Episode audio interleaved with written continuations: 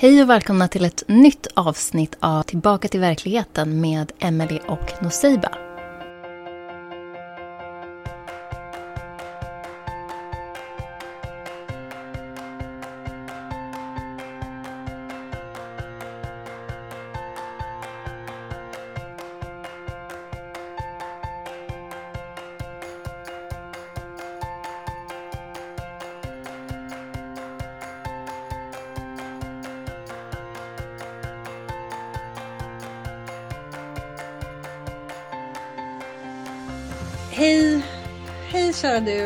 Välkommen tillbaka till verkligheten.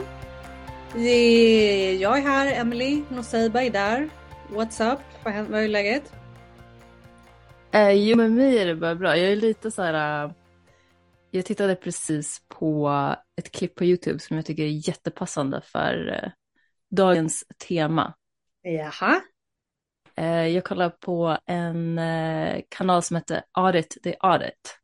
Som, det är en kanal som bara går ut på att analysera när poliser i USA beter sig för jävligt rent ut sagt.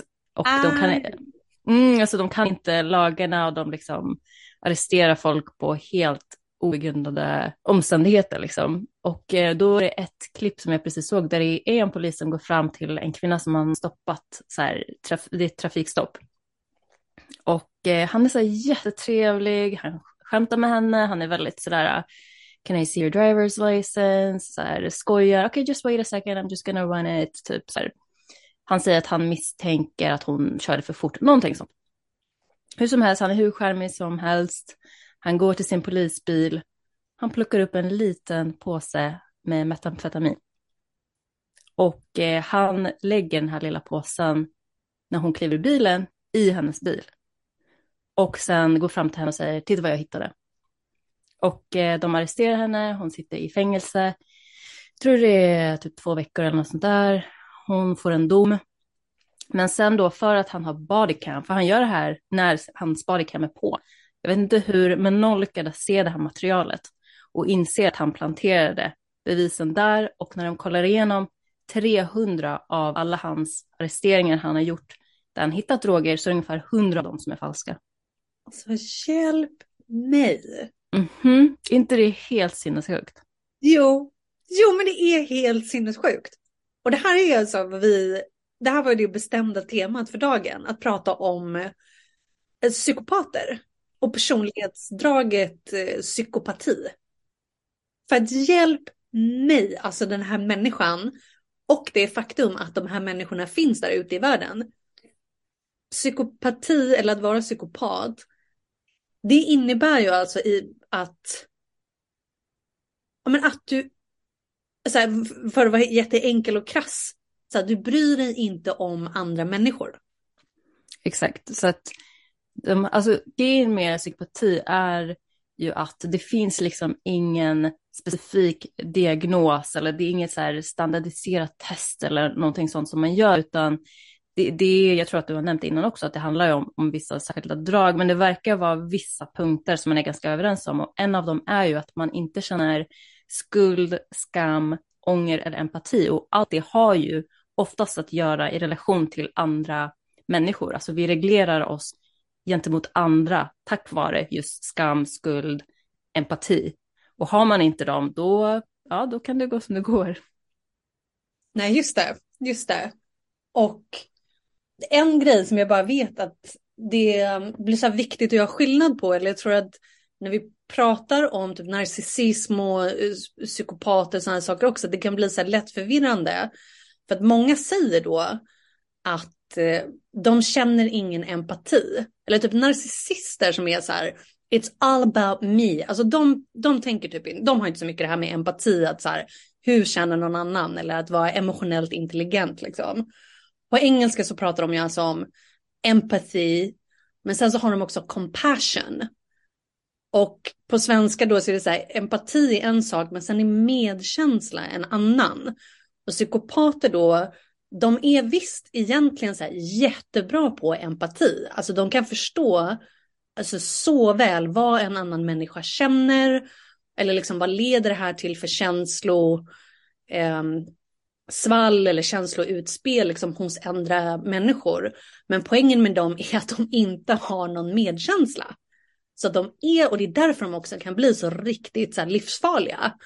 För att de förstår mycket väl liksom det känslospektrat, men de bryr sig helt enkelt inte.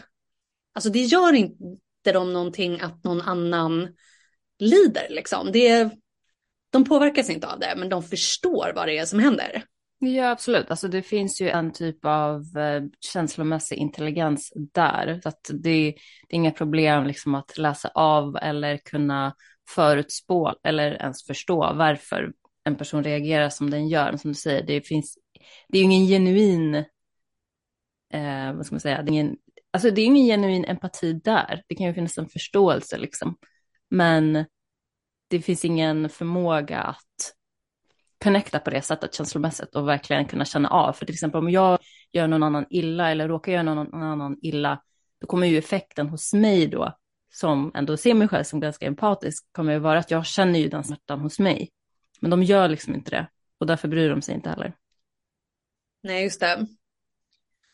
Och alltså det, det, det de här personlighetsstörningarna lider till då, för precis som med narcissism så kan man ju också vara så här jättemycket psykopat eller så kan man bara ha så här, lite liten släng av att vara psykopat. Men det det leder till det är alltså så här anti, så antisocialt eh, beteende och ofta då kriminalitet. Liksom. Att det är de här människorna som gör, de gör olagliga grejer helt enkelt. Alltså sånt som man inte får göra för att det inte är moraliskt liksom, rätt eller försvarbart. Då har jag också förstått det som att mer män blir diagnostiserade som psykopater eller att de har mycket psykopatiska drag. Men att det kanske många gånger beror på att aggressivitet eller antisocialt beteende eh, liksom manifesterar sig olika hos män och olika hos kvinnor. För män då blir kanske gärna våldsamma, alltså så fysiskt våldsamma och eh, alltså förstör eh, alltså fysiska ting, liksom. Att de pajar, de pajar saker ute i samhället och de utövar våld liksom, mot andra. Men medan kvinnor är lika aggressiva kanske, men inte utåtagerande, utan istället Alltså kvinnliga psykopater då, deras väg är att liksom förstöra någons rykte, att eh, socialt liksom förstöra någons liv och eh, typ alltså så här, sprida lögner om dem och det som på juridikens språk då kallas för förtal. Mm, just det. Alltså jag, jag tänker spontant att eh, just för män så, ja de är liksom tenderar, alltså manliga psykopater tenderar ju att vara mer våldsbenägna, men det är också jättekopplat till att eh, psykopati är väldigt nära relaterat till eh, låg impulskontroll.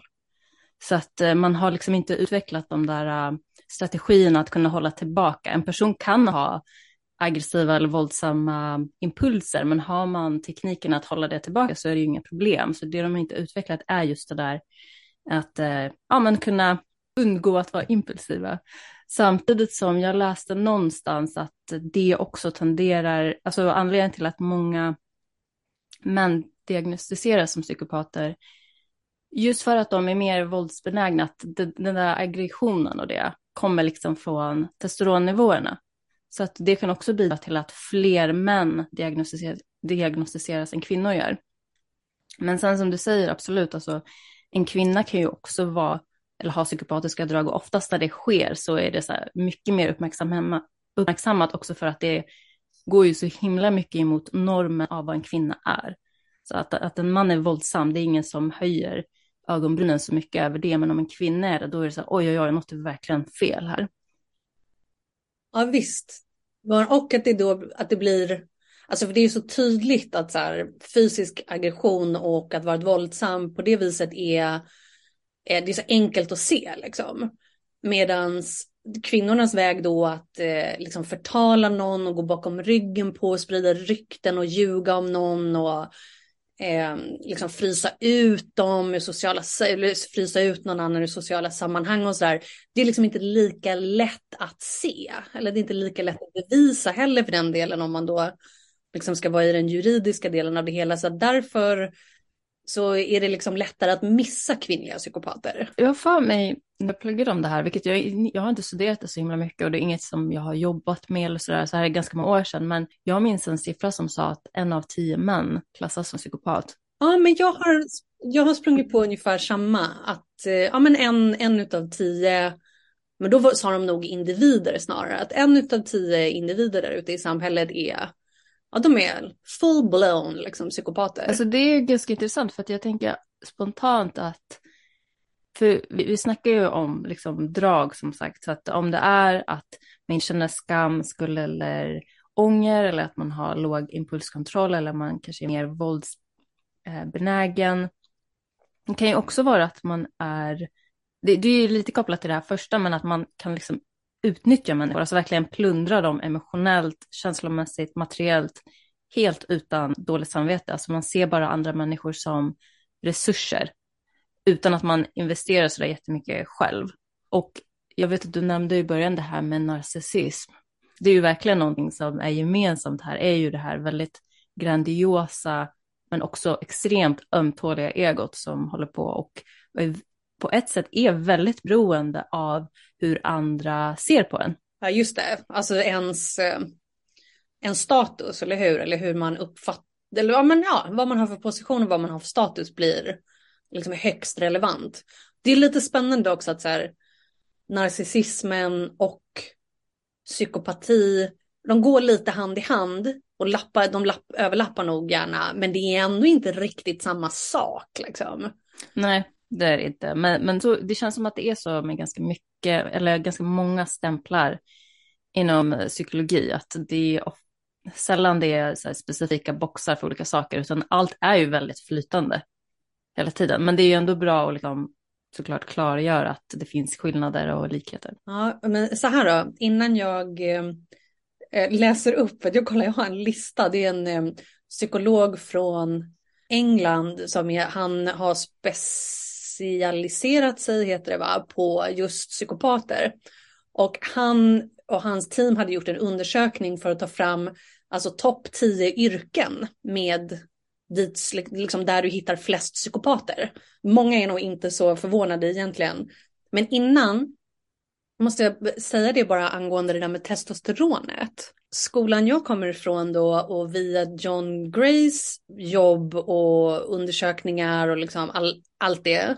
Så han menar på att det egentligen snarare är tvärtom och att det är många som har fått det där om bakfoten. För att å ena sidan så har testosteron med alltså, den fysiska förmågan att, att göra, liksom att vara, menar, att vara stark och kanske tävlingsinriktad och män har alltså mycket, mycket mer testosteron än kvinnor, även fast vi också har rätt höga nivåer av testosteron. Liksom.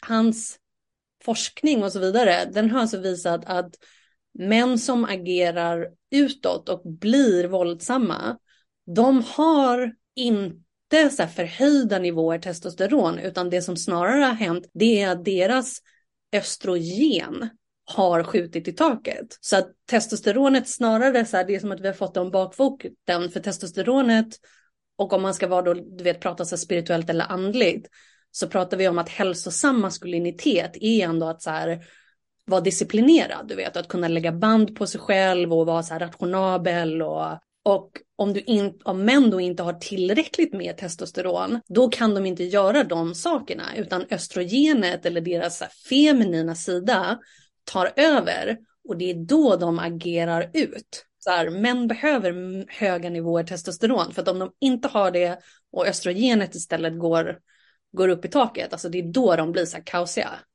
Ja, men det kan, alltså jag tycker inte att det låter som att det går emot någonting, utan för den eh, artikeln jag läste sa ju precis det att det, det handlar inte om testosteronnivåerna, utan det handlar snarare om eh, den här låga eh, kontrollen liksom. Ja, just det. Och det, det kanske är kopplat till östrogen som du säger, det kanske är det som gör att, jag har ingen aning, jag bara tänker så liksom rent spontant, att eh, för mig när du berättar om det, det låter inte motsägelsefullt, utan snarare kompletterande.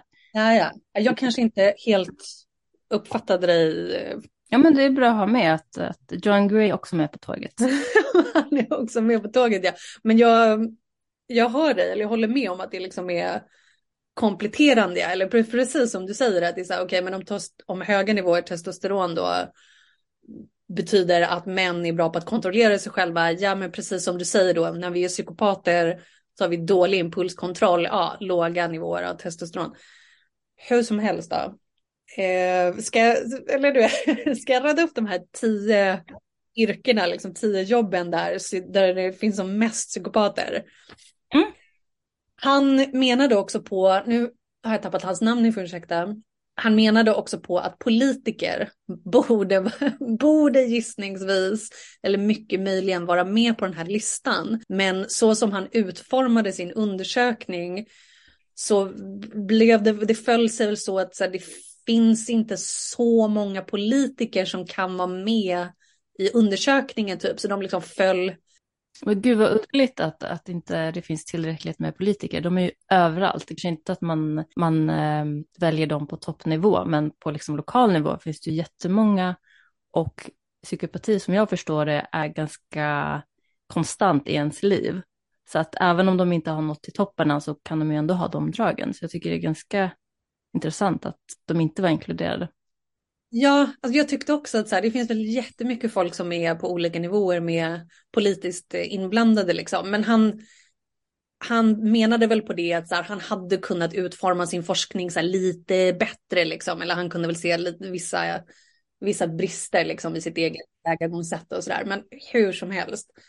Så på så plats nummer ett så har vi eh, CEOs eller alltså företags vd de högsta cheferna. Sen har vi advokater på plats nummer två. Tre, mediafolk, alltså tv, radio. Du vet typ tv-programledarna, liksom tv-hallåorna och sådär. Fyra, eh, säljprofessionella eller folk inom sälj. Fem, kirurger. Sex, journalister. Sju, apropå ditt YouTube-klipp, poliser. Åtta, alltså kyrkpersonal eller andligt, alltså kyrkförsamling, men det går väl att dra över så här, alltså rabbis och folk som jobbar inom, vill jobba på moskén då och sådär också liksom, men eh, nio kockar. Jag har också ett eh, via den här, via den här psykologen, vi, jag tänkte att vi kan göra det om if you're up for it. Han har, han har några stycken frågor, så om vi svarar på dem så får man en ganska tydlig indikator på vart på skalan av psykopatiska drag du liksom landar någonstans. Det är ingen diagnos, men det är ändå en god indikation. Så att eh, kockar hamnar på plats nummer nio och eh, tian då skulle väl vara politiker. Jag har antecknat lite, lite lattjo. Men i princip så. Ja, vad, vad intressant. Jag, jag, jag kan tänka mig att uh, psykopater dras åt håll där det är väldigt mycket status, makt och man kan lätt få ett förstorat ego. Eller att egot boostats liksom och att folk har respekt och eh, ser upp till och sådär. Jag tänker ju på han i American Psycho. Jag tycker ju han är ett strålande exempel på en standardpsykopat, inte han som är ute och slår och mördar, utan han som Christian Bale spelar. Ja, för det är här någonstans också som det är så här, vi skulle kunna bara gå in på de som blir så här seriemördare och serievåldtäktsmän och sådana här saker som är, alltså du vet, helt livsfarliga. Men sen så finns det faktiskt en annan väg som är så här, alltså det är väl jätteskönt att ha någon som är så här riktigt bra på kirurgi när du har gått och fått en hjärntumör. Alltså då är det ju kanske inte så dumt. Eller, alltså någon måste ju dri- sköta företaget liksom. Och så, så länge den personen inte är helt så här käpprätt, liksom vill någon illa, det är skönt. Då kan väl du ha det jobbet för att jag vill inte det. Alltså jag har annat för mig här i livet. Ja, men precis. Alltså, jag, jag tänker att eh, absolut, det finns ju såklart de eh, positiva aspekterna. Jag, jag tänker enda gången att det där kan bli farligt, för det är klart att man vill ha någon som är petnoga och som gör ett bra jobb, men motivationen för psykopater oftast är ju inte jobbet i sig, utan det är ju det som kommer med jobbet. Och eh, så vi säger till exempel att vi har en hjärnkirurg som är jätteskicklig på sitt jobb. Det är klart att, och, liksom, och han är nummer ett i Sverige och om jag då behöver hans hjälp, det är klart att jag mer än gärna tar emot det. Men vi säger till exempel att jag kanske har haft en twist med den här kirurgen innan någon gång. Då blir det helt plötsligt lite svårare att ta ett sådant beslut. Liksom. Såklart att även om personen inte är psykopat så kan ju det kännas eh, obehagligt. Men jag tror just för att psykopater liksom lever på lite annat sätt så måste man nog så ständigt nästan kolla på så här, vad är det som motiverar den här personen egentligen? Jo, det är den. För då kan jag också så här, efter att jag kollar vart jag hamnar på den här skalan, liksom, jag är ju typ, jag är lågt på, på psykopatiska drag. Och jag sa, ja, det är väl ah, toppen. Och det var väl inte så förvånande kanske. Men då tänker jag ju ändå samtidigt att om jag skulle ha några, om jag skulle vara några poäng högre upp, eller bli lite mer psykopat, alltså det skulle kanske vara ganska gynnsamt både för mig och för andra och sådär. Ja men kanske. Men som du säger, alltså vad är det som driver människor? Alltså vad är deras motivation? Och att liksom vara medveten om att så här, en av typ tio personer där ute i världen, de är kanske alltså ganska all, alltså riktiga psykopater. Och det handlar bara om dem. Det är liksom, de bryr sig inte om ifall någon annan stryker med eller lider eller det blir fel. För att när jag eller någon annan då får så här blickar på mig typ eller reaktioner kring att så här, men gud det du säger låter som någon så här super far out konspirationsteori. Man bara, men, alltså kanske det, men det är ju som att många människor där ute i världen inte tar med i sina beräkningar att en utav tio där ute är liksom psykopat. Folk, vi alla måste veta om att det här är så här. Det finns en utav tio människor där ute inte bara bryr, sig, bryr de sig inte om att du lider, alltså de gillar det. De vill att du ska lida.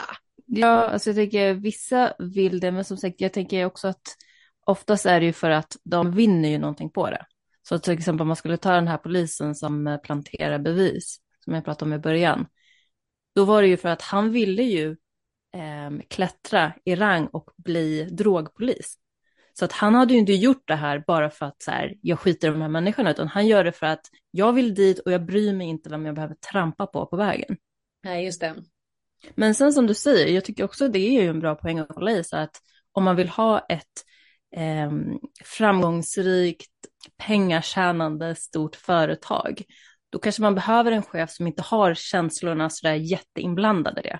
En person som är högkänslig kanske inte alltid ska sitta på toppen. Det är klart att det, det är omöjligt och det beror på, det beror på liksom, omständigheterna och sådär, men om man ska vara jättekrass och generell, då kanske man ska ha en som är lite lägre på skalan gällande dåligt samvete eller gällande skuld och skam och sådär som kanske kan göra sig av med folk om det behövs eller byta ut folk om det behövs just för företagets skull. Alltså att man kan sätta pengar eller utveckling före människoband. Det där håller jag helt med om.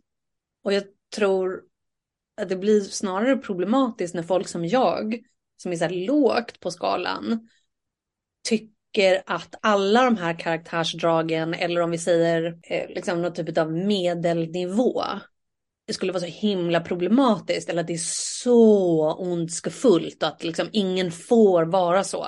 Eller det finns ingenting positivt med det. Det blir snarare eh, alltså kontraproduktivt.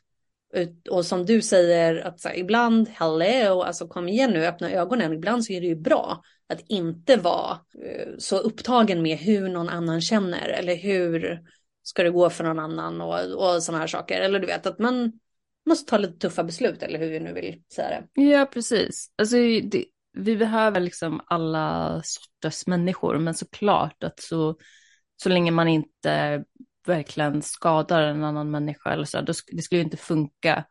Men eh, det, psykopati kan ju ha sina fördelar också. ja, ja, men som med allting så, du vet, den ena extrema, åt vilket håll det nu är, funkar liksom inte.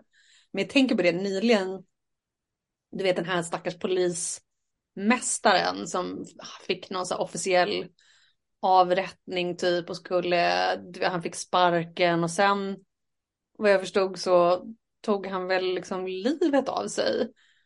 Det är också så här, innan han nådde den punkten så var det ju som att hans kollegor då på polisen och media och journalister och så här, alltså they don't give a F.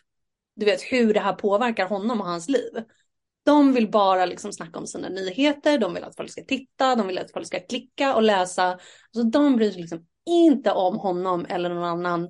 Å andra sidan, så här, våra journalister, alltså vi måste ju ändå ha journalister som så här, vågar säga saker som måste bli sagda. De kan inte alltid bara stå alla andra till, eh, till tjänst eller så här, bara så här, nej men jag kan inte publicera det här för att tänk vad jobbigt det ska bli för någon ifall den här skandalen kommer ut eller sådär. Alltså jag, jag har inte hört om det här självmordet eller något sånt där, men jag tänker mig att vi människor generellt så är ju inte saker så svartvitt utan man måste liksom ta hänsyn till ganska, olika, ganska många olika aspekter och sådär. Men det är ändå värt att Eh, ta fram att liksom jag om en journalist har ett jättevärdefullt eh, material som eh, många kan ta del av, men det kommer förmodligen förstöra en eh, högt uppsatt politikers liv. Så ja, det blir ju lite av ett moraliskt dilemma, men det är ju det psykopaterna slipper. Det är ju ingen moral. ja, jo, det är ju den ja. De, vi kan ju sitta här ja, i vår podd och prata om det här, medan psykopaterna de har ju redan gått vidare till nästa liksom. Men du, har du träffat på en psykopat någon gång? Om jag ska vara ärlig så vet jag inte riktigt. Jag tror att ett av mina ex var så pass liksom sårad att han, han skulle nog kunna falla, eller nej, jag tror ändå att det kom en hel del lidande för hans skull, så att jag, jag vet faktiskt inte. Vad, har du det eller? Ja, jag eh, känner till två. En som eh, var lite mer av en kompis kompis och en som jag inte känner alls. Jag känner till honom och han eh, har till och med varit med i ett program här i Sverige, ett avsnitt där det eh, avslöjades. Och i båda fallen så handlar det inte om våld vad jag vet, men det handlar om att träffa kvinnor, få dem att bli kära i dem Eh, och, ruinerar dem ganska totalt. Och det, det handlar inte om en kvinna här och där, utan vi snackar alltså väldigt, väldigt många kvinnor. Vet du, vet du, innan du går vidare bara, för det var nog, jag kom precis på det, eller jag fick det på tungan att säga att något som blir så alltså himla liksom förödande många gånger just för så unga tjejer. Det är att psykopater, de kan ändå alltså visa upp Eh, så personlighetsdrag som många kvinnor ändå tycker eller liksom finner är väldigt attraktivt. Som att de har status och de är självsäkra och liksom drivna och sådana här saker som är så här indikation på att så här, hej den här mannen kan liksom, eh, vad heter det, försörja. Alltså mig eller en familj och så vidare och att det liksom är, men det är sexigt liksom. Men just att unga kvinnor går liksom på nitarna för att vi kan inte skilja på eller vi kan inte se de röda flaggorna liksom då, utan vi är så lätta offer för de här psykopaterna. Men att med åldern och mognad så blir vi bättre på att så, sålla bort dem helt enkelt. Jag, jag ska bara lägga till att så här, eh, psykopater kan också vara väldigt duktiga på att lägga upp en fasad. Alltså vi snackar ju om ganska skillad typ av manipulation. Så att eh, jag förstår varför man, man faller för sånt, för de kan vara otroligt charmiga. Det är ju det de också kända för. Väldigt så här, lättsamma, charmiga, självsäkra. Och eh, ja, då, då kanske man blir väldigt som kvinna då att man kanske hoppar lite framåt i relationen. För det är det också, de kan också vara väldigt pushiga liksom i att, i att få relationen att, att det verkar som att den utvecklas åt rätt håll när det egentligen handlar om att han vill bara dela bankkonto med dig så han kan länsa det. That's it. Men jag vill också säga att det finns psykopater där eh, de kan vara väldigt tålmodiga också, the long game. Så att, och jag kollade nyligen på en dokumentär om en kvinna där det skedde. Hon blev tyvärr mördad, men eh, där det var en man som kom in i hennes liv och de levde tillsammans i flera år innan de gifte sig. Och sen gjorde han sig av med henne just för att få alla pengar och försäkringspengar och sådär. Så att jag, så vissa kan, alltså jag menar bara att det behöver inte vara att man liksom är ung och naiv och sådär. Absolut, det kan ju spela en jättestor roll. Men vissa av dem är alltså riktiga monster som bara sitter och rullar tummarna och väntar på att tiden ska vara inne innan de bara, hej då. Alltså hjälp! Det är ju det här, alltså det är väl det här också då som är så förödande för, alltså de, just i det här fallet att någon faktiskt dör, så här, familjemedlemmar som blir kvar eller så här, du vet man bara, alltså du vet ditt psyke går ju liksom sönder för att du kan inte förstå att en annan människa är så här pass ondskefull. Det, ja, men det är helt otroligt. Men precis, och i, i ett av de här fallen som jag nämnde innan så visst, han har utnyttjat jättemånga kvinnor och eh, unga kvinnor specifikt då, men även vänner, familj, familjevänner, alltså varenda person den här individen fick tag på, alltså så skulle han liksom suck them dry som man säger, och sen fly sen fly landet. Så ingen vet vad den här individen är nu. Förmodligen gör jag precis samma sak någon annanstans. Just det, det är den också med psykopater, att de många gånger blir, eller blir det här antisociala beteendet eller att de också så, eh, flyttar från plats till plats eller hoppar runt och sådär för att många gånger ändå så blir de ju också förr eller senare påkomna. Och då måste de ju liksom ja, vidare till nästa plats, vidare till nästa offer. Så att de, eh, det är ju så här, vart är alla dina barndomsvänner? Eller vart är alla dina gamla kollegor från 20 och 30 års åldern? Vart är, vart är folk? Så här, nej, men de har ingen kvar runt omkring sig från, från tidigare för att de bara bränner alla broar och sen så sticker de till nästa liksom. Ja, och det är ju ett jättebra tips i och för sig. Är ju liksom att om man träffar någon där man inte träffar deras familj eller går hem till dem eller eh, träffar barndomskompisar, kanske ser någon bild när liksom, de var mycket yngre eller när de först blev vänner och sådär, så kan det vara lite av en så här varnklocka. För att många av de här som specifikt utnyttjar kvinnor och flyttar runt och sådär, Eh, det är ju mycket så här, min pappa lever inte längre och mamma flyttade till Portugal och kom aldrig tillbaka. Alltså så här, de brukar komma på anledningar till varför de inte har någon omkring sig. Och på tal om det så var jag på dejt med en sån, kommer jag på nu, där det verkligen var psykopatvarning. Alltså vi snackar jättelåg impulskontroll, extremt manipulativ människa och eh, ingen familj, inga vänner, ingenting. Mm. Alltså nu när du nämner det med impulskontrollen igen. För att jag skulle nog säga så här, förresten, jo, apropå att jag har jobbat i så många eh, restaurangkök eller med så mycket kockar på olika nivåer. Så där har jag nog i och för sig sprungit på en och annan person som skulle alltså kunna falla ganska högt upp eller så här seriöst på den här skalan av psykopatiska drag. Men tillbaka till det som är impulskontrollen för att de som ändå blir bäst kockar då, de, eller jag tänker också säga inte bara kockar, men de som faktiskt är liksom fram, eller du vet som ändå funkar under längre tid inom sina yrken och sådär. Många gånger så kan man kanske också troligtvis då avgöra lite grann om det är så här, är det en okej nivå av psykopati baserat på att de ändå kan behålla, Eh, ja inte behålla lugnet då nödvändigtvis, för det kan ju vara väldigt missvisande eller manipulativt, men att de har en ganska god impulskontroll ändå. För till exempel kockarna, det är någonting som behövs liksom, om du ska kunna vara en bra kock. Ja, absolut. Absolut. Alltså de här olika dragen, det kan vara till olika skalor. Det är därför psykopati är så himla brett. Det, det ser ju väldigt olika ut från eh, person till person liksom. Så att äh, absolut, det är ju samma sak med en äh, kirurg som är liksom att operera i 8-10 timmar eller vad det nu kan vara. Så att, äh, och, och behålla lugnet och fokuset och sådär. Så att, så att det, det kan se hur olika, hur, hur olika ut som helst.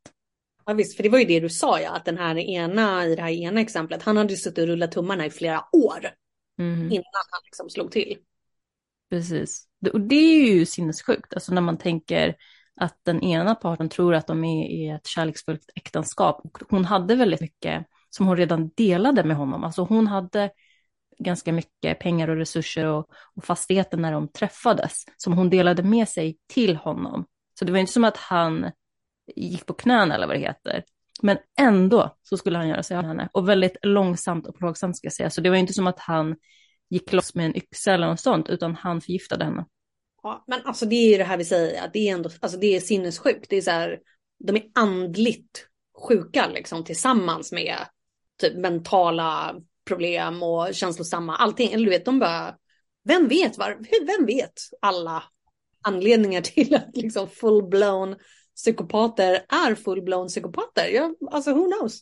Nej, jag har ingen aning. Men det är ju det ändå, jag vill inte säga fascinerande, men det är är fascinerande. Så obe, men det är så obegripligt på något sätt att, att man kan funka så samtidigt som vi är inne på att vissa av dem behöver vi säkert också, men det är när det liksom är sådana skada skedd där det blir katastrofalt rent ut sagt för den som blir utsatt för det.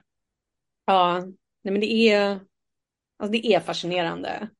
För det är, alltså även om du och jag gillar att så här, du vet, kolla noggrant på sådana här saker, så överlag, alltså mänskligheten har en fascination med du vet, den, mörka sidan av vårat väsen, liksom. både i oss själva men också så här på kollektiv nivå. Du vet, det är någonting som gör att man ändå dras till det här mörka och undrar så här, vad är det här för någonting?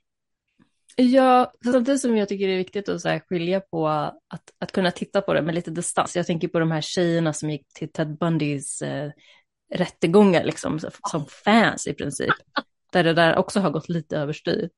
Ja, nej, någon, någon måtta på det va. Du, ska vi, göra, ska vi göra det här testet för att se hur högt på eller lågt på skalan av psykopati du och våran kära lyssnare landar? Ja, absolut. Jag vill bara säga en sak om sådana här test. Ja. Eh, som, som kan vara bra att ha lite i åtanke. Är att, eh, som du säger, det kan vara en indikation. Men sådana typer av test kan också vara väldigt biased. För att till exempel om du frågar mig vissa frågor och jag vet ju redan vad det här testet handlar om så kommer det inte alltid kanske ge rätt svar. Så att eh, inte ens att man hittar på svaren medvetet, utan det kan verkligen vara så att jag kan inte se den aspekten i mig själv. Så att jag kommer ju såklart svara på ett visst sätt där det inte syns min psykopatiska sida syns inte. Men absolut, vi kör på. Ja, nej, men du helt, helt rätt. Bra att nämna en gång till. Som han själv sa så var han också så här, alltså det här är långt ifrån att liksom ställa en diagnos, liksom, beroende på vad man får för score. Liksom, eller så där. Men, eh, men det är ganska skoj. Så här då, har du penna och papper eller telefon så att du kan skriva ner några siffror? Ja, absolut. Jag har penna och papper här. Okej, okay, everybody get ready, pausa och hämta penna och papper eller din mobil eller whatever. För då har jag elva stycken frågor eller påståenden. Och så för varje påstående så ger man sig själv antingen en nolla som i att jag eh, håller absolut inte med. Eller jag håller inte alls med. Eller en etta som är nej, jag håller inte med. Två, jag håller med. Eller en trea, jag håller mycket med. Eller så här, jag, är, jag håller starkt med påståendet. Så att noll, inte alls. Ett, ja jag håller med. Jag håller inte med. Två, jag håller med. Tre, jag håller jättemycket med. Okej. Okay. Okej, okay, första frågan då. Jag planerar sällan i förväg. Jag är mer en spur of the moment kind of person. Nummer två, nästa fråga att vänstra eller att vara otrogen i en relation är okej så länge man inte blir påkommen. Om någonting bättre dyker upp så är det helt okej att ställa in långstående tidigare planer.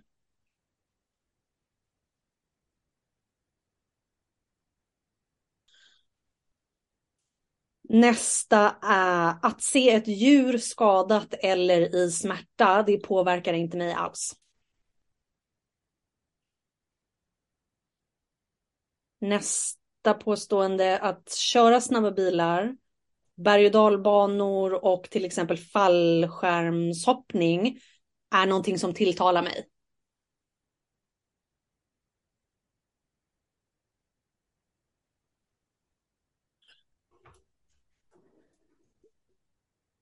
Det spelar mig ingen roll om jag måste kliva på andra för att få det jag vill.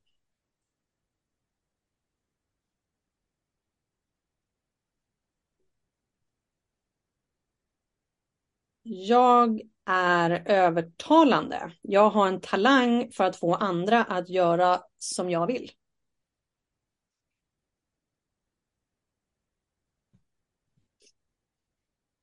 Jag skulle vara bra på farliga eller högrisksjobb för att jag kan bestämma mig snabbt slash ta snabba beslut.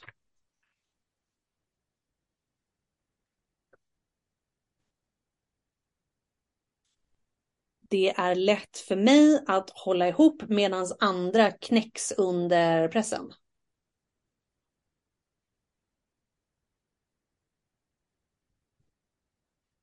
Två stycken kvar då om det är möjligt för dig att blåsa någon annan så är det deras problem och de förtjänar det.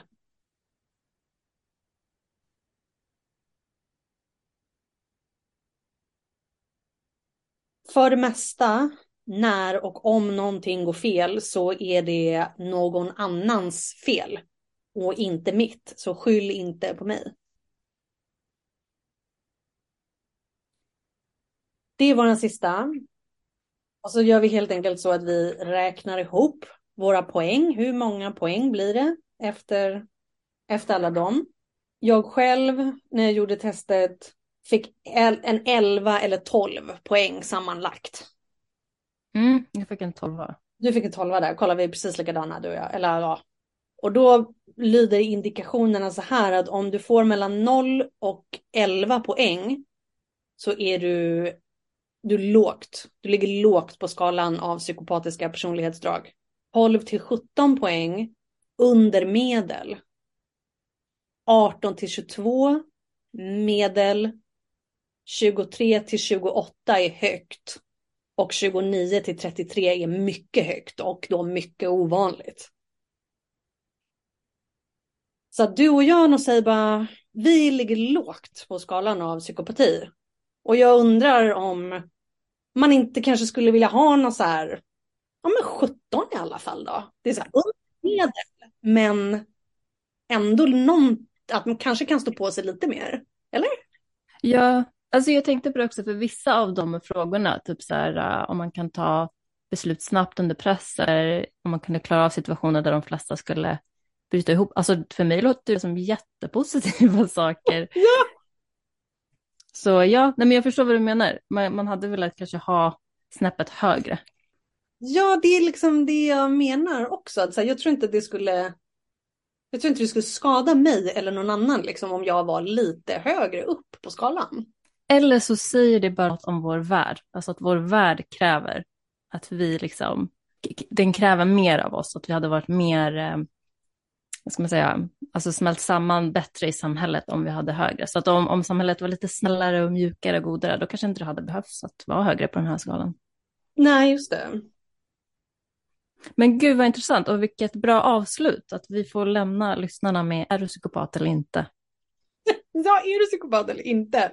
Och så nästa vecka så går vi istället in på det som är liksom att vara på den mottagande sidan av psykopaterna typ, eller hur, snarare hur du inte ska vara så mottaglig eller ett bra offer för psykopaterna. Alltså hur undgår du, hur undviker du vi att bli manipulerade? Ja, enjoy, alltså den kommer bli bra. det ska bli spännande. Puss Hörs!